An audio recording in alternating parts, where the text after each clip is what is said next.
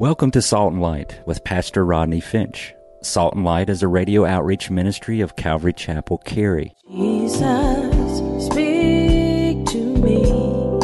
Open your word and reveal your heart to me. Salt and Light is a series of verse by verse studies through the Bible, focusing on its practical application to our everyday lives. Salt and Light is recorded live at Calvary Chapel, Cary in Apex, North Carolina. Stay tuned. At the end of the program, we will give you information on how to contact us, so be sure to have a pen and paper ready. Today, Pastor Rodney will be teaching from the book of John, chapter 21. So grab your Bibles and follow along. Now, with today's teaching, here's Pastor Rodney. Then Jesus asked a million dollar question. He said, Who do you say that I am? First, he asked, Who do men say I am? And now he's saying, Who do you say that I am? That's the million dollar question because it's the most important question. He doesn't say, Who does the preacher say that I am? Or who does your grandma say that I am? Or who does your grandpa or your nana or your pappy say that I am. He says, Who do you say that I am? That is the most important question. I don't care if you're 18 or 80. The most important thing is that you have to know Jesus for yourself. I'll wait while you clap your hands there. Nobody's getting to heaven on somebody else's coattails. Uh, well, my my my parents were preachers and evangelists all my life. I brought up in church all my life. Do you know Jesus? Just because you was brought up in church does not make you a Christian. No more than if I stand in the barn, barn makes me a horse. Write that down. Amen. You got to know Jesus for yourself. You have to take Jesus in your heart for yourself. Even during the baby dedication, you notice I pray for that little baby to one day accept Jesus as Lord and Savior for himself because every man will stand on their own merit when they stand before God. So the big question is, the million dollar question is, who do you say that I am? Well, it was Peter, you know the story, who piped up and said, You are the Christ, the Son of the living God, the Christos, the anointed one. And notice he said, You are the one and only Son of the living God. You're the Messiah, the anointed one. And not only that, but there's no other Son of the living God. And not only that, but there's no other name under heaven given among men whereby we must be saved. And not only that, Jesus said, I am the way, the truth, and the life, and no man comes to the Father but by him. Peter gave a very, very theological statement about Jesus. And keep in mind, Peter didn't go to seminary. Peter didn't go to Bible college. People, Peter didn't take any online Bible courses. Say amen. Amen. He didn't have his MDiv, Masters in Divinity. Peter was an unlearned, untrained, uneducated, smelly old fisherman who hadn't gone to seminary, and yet Jesus, he gives Jesus this incredibly deep spiritual theological answer. You are the Christ, the Son of the living God. And you know what? It's a, probably a good idea that he didn't go to cemetery. I mean, seminary. Because some seminaries are now cemeteries. Do you know it is hard to find a good seminary now that is teaching the, the, the clear counsel of the Word of God, that's teaching you truth, that's not denying the virgin birth? You know, some seminaries deny the virgin birth. If you deny the virgin birth, I'm sorry, you're not a Christian. I'm preaching to you. Okay. I'm preaching to her. Okay. You're not a Christian if you don't believe in the infallible, inerrant Word of God. That every word in this book is true, it is right, that God is the judge of all, and that He is righteous in His judgments. If you don't believe in the resurrection, the physical, bodily resurrection of Jesus, you cannot be a Christian. These are foundational things. It's very hard to find a seminary that will teach you those things. I'm glad Peter didn't go to seminary because Jesus asked, Who do men say that I am? And the seminary trained Peter would have said, Why, you are the eschatological manifestation of the Imago Dei. And Jesus would say, What you say? You call me what? One slap you upside your head. What? I'm what? You see, the seminary trained Peter would have said that. But the Peter that we know from the Bible spoke from his heart. You are the Son of the living God. That's not a textbook answer. That is an answer from the heart. Somebody say amen. You are the anointed one. I'm waiting while you clap your hands there. I'm waiting. Absolutely. You are the anointed one. You are God. Okay, let's move forward. Talking about Peter. Remember, it was Peter who stepped up and preached a sermon on the day of Pentecost, and 3,000 people were added to the church that very day. It was Peter and John who saw the man begging for alms and said, Acts chapter 3, write it down, Acts 3, 6, 7, silver and gold I do not have, but what I do have I give to you.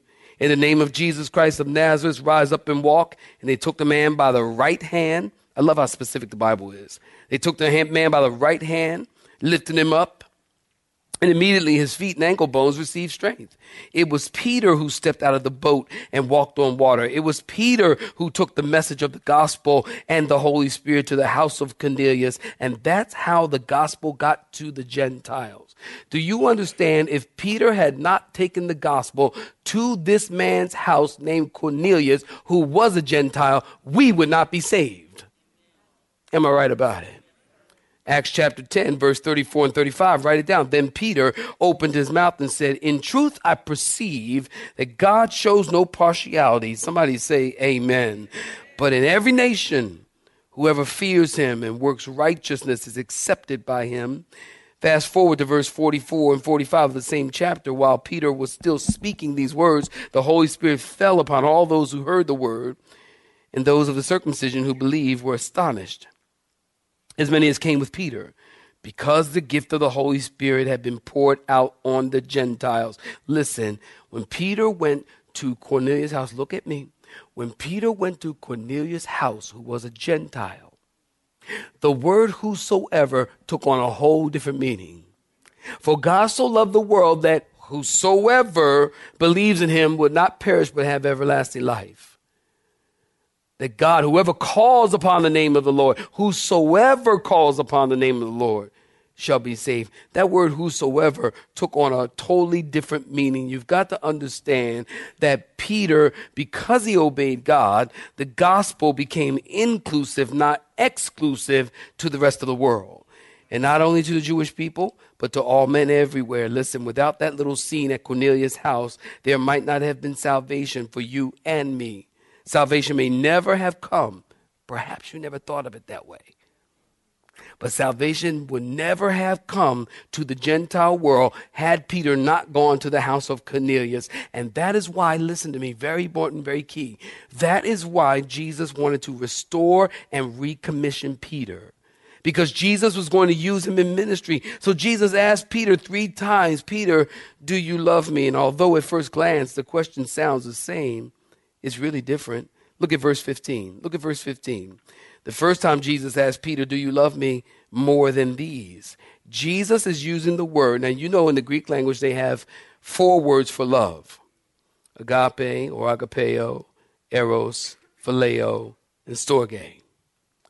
So Jesus is using the word, Peter, do you love me? Jesus is saying, Peter, do you agape me? Some people say agapeo. Do you agape me? Agape is the highest kind of love, the greatest kind of love, the pure love, divine love, a love that only comes from God. Jesus asked Peter, Peter, do you love me with a God kind of love? And Peter said, Yes, Lord, you know I love you. Jesus said, Feed my lambs. Now, when Peter said, Listen, yes, Lord, I love you, Peter used a different word for love. He used the word, write it down, phileo, P H I L E O, phileo. Phileo is a brotherly love. We have the word Philadelphia or philanthropy or philanthropic. Peter couldn't and wouldn't use the word agape because he knew his life would match up with the Lord, I agape you. He knew his life wouldn't match up with that. So you got to give him credit, he's being honest. Look at verse 16. The second time Jesus asked Simon, son of Jonah, Do you love me? And Jesus changes the question. Notice he doesn't say more than these. Jesus says, Okay, Peter, do you even love me like a brother? Peter said, Yes, Lord, you know I phileo you. I am fond of you. Jesus said, Feed my sheep. The lambs are full grown. Okay, Peter, then govern and shepherd and care for my sheep. Look at verse 17. The third time, Jesus said, Peter, do you love me like a brother? And this time, Peter is grieved because he asked him a third time. Peter said, Jesus, you know I love you. And Jesus said, Feed my sheep. Now, why was Peter grieved? You might have thought he would say, Well, thank you, Lord, for asking me three th- times. Thank you, Lord, for giving me three shots to get back where I should be. Peter is grieved. This word grieved, got your pen? It means aching. Aching. Grieved means aching. Peter was aching and hurt. Why? Because Jesus changed the word. The third time, do you love me? Jesus didn't say agape. Jesus said, Peter, do you even phileo me? Peter is grieved because Jesus is challenging Peter's phileo. Jesus said, Peter, you said two times you really have affection for me. Peter, I'm asking you, do you really even have affection for me? Jesus says, Peter, this affection you say you have for me, can it be verified by your life? And that hurt. Because you remember, Peter said, even if I have to die, I will not deny you. Jesus said, Peter, even your love that you say you have is limited, and that is evidenced by your life. Now, listen, if you've been asleep, wake up right here.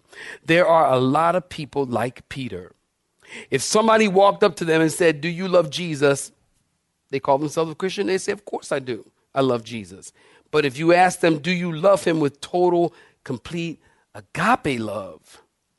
If they're honest, they might have to say no but I like him a lot. Listen, just like Jesus doesn't want priority and he wants preeminence, Jesus doesn't want you to like him. He wants you to love him supremely. He doesn't want you to like him. He wants you to love him supremely. And for some people, even Christians, Jesus might be looking at you now saying, I didn't even know you liked me because your life doesn't show it. Even if you really liked me, what would you do? You would feed my lambs, or you would feed my sheep, or you would serve my people. Last week, Pastor Ted, if you were with us last week, Pastor Ted, the children's ministry pastor, um, came up and shared with you about the children's ministry need. And by the way, um, from that uh, sharing from Pastor Ted, 59 people signed up to be involved in the children's ministry. I forgot to tell them the first and second service. 59 people, that's a lot, and that's what we need. But he came up and he shared, and I really liked the way that he shared because he didn't only talk about the children's ministry if you were here, he talked about the ministry as a whole. That, and he even said just that, that if you love the Lord, then you ought to serve the Lord. If you love God, you ought to serve God. Love always goes before feeding. First, you love Jesus, then you feed his sheep. Love for the Savior is essential for service to the Savior. And I can tell people who love Jesus, and I can tell people who like Jesus. I can tell people who don't know if they like or love Jesus. It's real simple. People who love him are about the Father's business. People who think they love him, they're here on Sunday for the most part. Don't get me wrong. People say they love Jesus, and maybe they do, but their love is suspect if it isn't evidenced by service. We as Christians are called to serve one another. Here at Calvary Chapel, people come, come here, we invite them to sit for three, four months, six months maybe. You will notice nobody comes up to you the first, second week you're in church and asks you to serve somewhere. I've heard of stories like this where you're the first Sunday there and it's your, just your first Sunday. And people go, Hey, you know, we need somebody in children's ministry. Can you serve? You go, I am just a visitor here. I live in Washington. Oh, well, next. You know, we need, we, we don't need service like that. We want people to come, sit, get fed, learn, learn to love the Savior, and then you serve because your service will come out of your love for Jesus, not out of compulsion, not because you feel guilty, but because you love the Lord. That's where your service will come from. So if you love Jesus, it'll be evidenced by your service. So when Jesus said this to Peter, Peter was hurt, and it should have hurt. And I hope maybe pointing this out this morning, it hurts all of us. Because Proverbs 27 says, Faithful are the wounds of a friend The kisses of an enemy are deceitful. In other words, if somebody loves you, they will tell you the truth. Y'all need to say a better amen than that. If somebody loves you, they'll tell you the truth. If they don't love you, they won't tell you the truth. Sometimes you have to say something very hard to someone, but it's the truth and they need to hear it. And they shouldn't get offended by that. They should thank you because they're, they're telling you, I am your friend. And because I'm your friend, I'm telling you the truth. When the pastor is sharing something from the pulpit and he's sharing truth with you, don't go get offended. Amen. Don't go get offended. Take that if it's truth and use that truth to correct whatever it is. I hope that what I'm saying is causing some of you to, to, to hurt because I love you and because I'm your pastor. And as your pastor, I need to tell you the truth. Your love for Jesus is evident by your service to Jesus. You can say, Jesus, I love you till the cows come home. But until you serve the Lord, until you get in there and begin to serve God, nobody will know it and neither will God. Thank you. I want you to be able to say, Lord, I agape you. Not, Lord, I phileo you. Lord, I agape you. Jesus said, if you love me, then feed my sheep. I mentioned last week, God is into sheep. God is into his sheep. God loves his people. And this is an exhortation to every minister, pastor, and teacher in this room. Feed the flock of God. Feed them the word of God. Jesus said, Feed my sheep, tend my sheep, take care of my sheep. Why? Because God is serious. Listen to me, please. Listen. God is serious about his sheep. God loves his people. And God is serious about his sheep. In Jeremiah, the nation had turned away from the Lord and the leadership of the nation had fallen away. In Jeremiah 3:15, write it down. God said, "I will give you shepherds according to my heart, who will feed you with knowledge and understanding." Look at what he says to the shepherds of Israel in Ezekiel chapter 34, verse 2. Son of man, prophesy against the shepherds of Israel Prophesy and say to them, Thus says the Lord God to the shepherds Woe to the shepherds of Israel who feed themselves. Should not the shepherds feed the flock? Verse 8 to 11. As I live, same chapter, says the Lord God, surely because my flock became a prey, and my flock became food for every beast of the field, because there was no shepherd, nor did my shepherds search for my flock, but the shepherds did what, saints? Fed themselves. Are y'all reading the screens? The shepherds did what? Fed themselves, and they did not feed my flock. Therefore, O shepherds, hear the word of the Lord. Thus says the Lord God Behold, I am against the shepherds, and I will require my flock at their hand, and I will cause them to cease feeding the sheep, and the shepherds shall feed themselves. What? No more, for I will deliver my flock from their mouths, that they may no longer be food for them. God is into his people. God is into his sheep. And Peter, if you love me, Jesus said, then you'll feed my sheep. And Peter, listen, never forgot this. He never did. He wrote about it, as a matter of fact, in his epistles, 1 Peter chapter 2, verse 25. For you were like sheep going astray, but have now returned to the shepherd and overseer of your soul. 1 Peter chapter 5 verse 1 through 3. The elders who are come among you I exhort.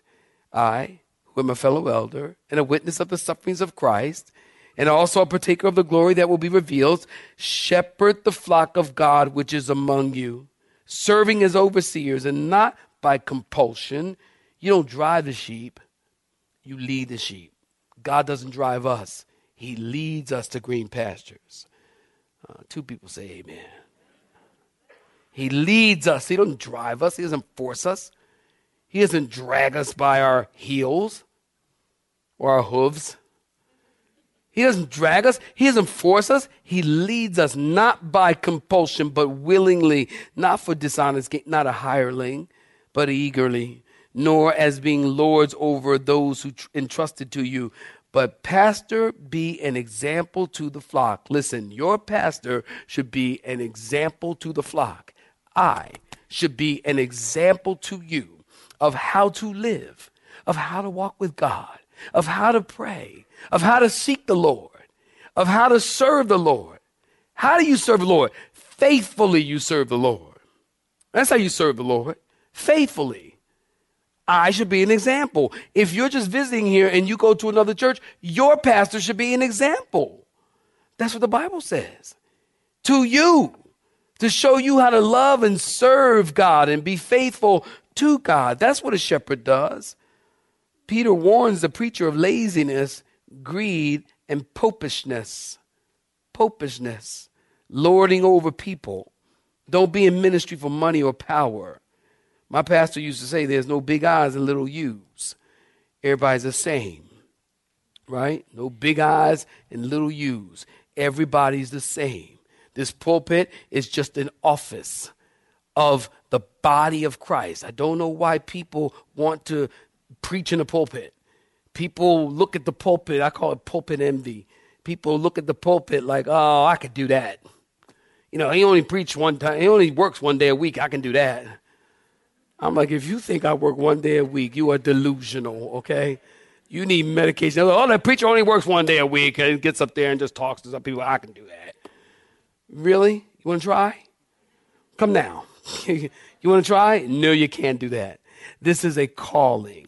This is an anointing. That God has to anoint you to do this. You can't even go to school to learn how to do this. You cannot. You cannot. You cannot. I, I, we all know preachers who have gone to seminary and to learn to preach, and they just can't do it. You can't do it. Why? Because it takes anointing from the Holy Spirit. It takes anointing. God grew this church. You know, I tell you my story. I got a 12th grade education. I'm a street kid from Philadelphia. Started doing drugs when I was nine years old, for those of you that don't know. Started doing drugs when I was nine years old. I didn't stop doing drugs until I was 21 years old and gave my life to Jesus Christ. I was I grew up on the streets. I grew up in the hood, y'all. Y'all know nothing about that. I grew up in the hood. I didn't go to college. I didn't go to seminary. We didn't have money to, to, to go to college or, or seminary. I went in the Navy. I got saved.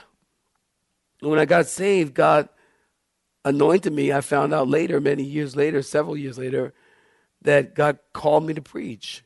And I didn't even know that. I just started teaching a Bible study and it just kept growing. I started with one, one guy, Anthony Ruby. Never forget Anthony Ruby. He was an E6 and I was an E nothing. And I, and, and I, and, and I actually, uh, I, I'll tell you this quick. I, I, I, we, my wife and I went to their home for dinner. I never forget we had spaghetti. I don't know why I remember that. We had spaghetti. We went to their house for dinner.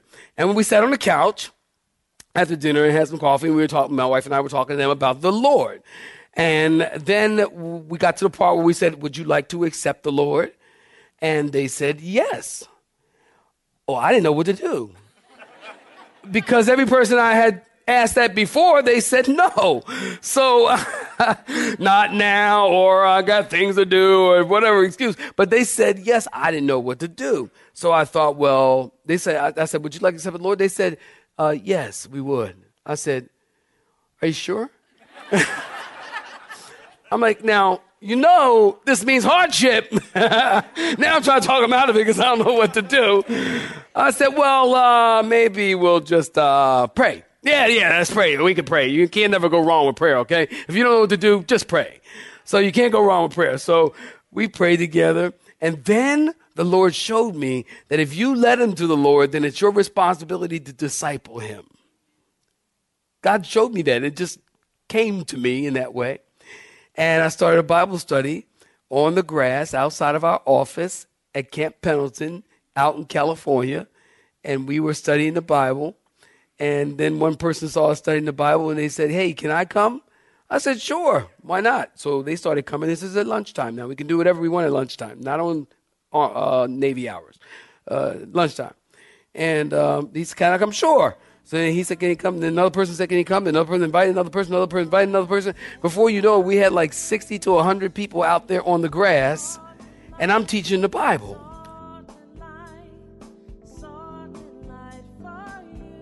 You have been listening to Salt and Light, a radio outreach ministry of Pastor Rodney Finch and Calvary Chapel Cary, located in Apex, North Carolina. Join Pastor Rodney Monday through Friday at this same time. For information regarding service times, you can contact us at 1 800 293 0923. That's 1 800 293 0923 you may listen to today's broadcast in its entirety by visiting the Media Library on our website at cccary.org.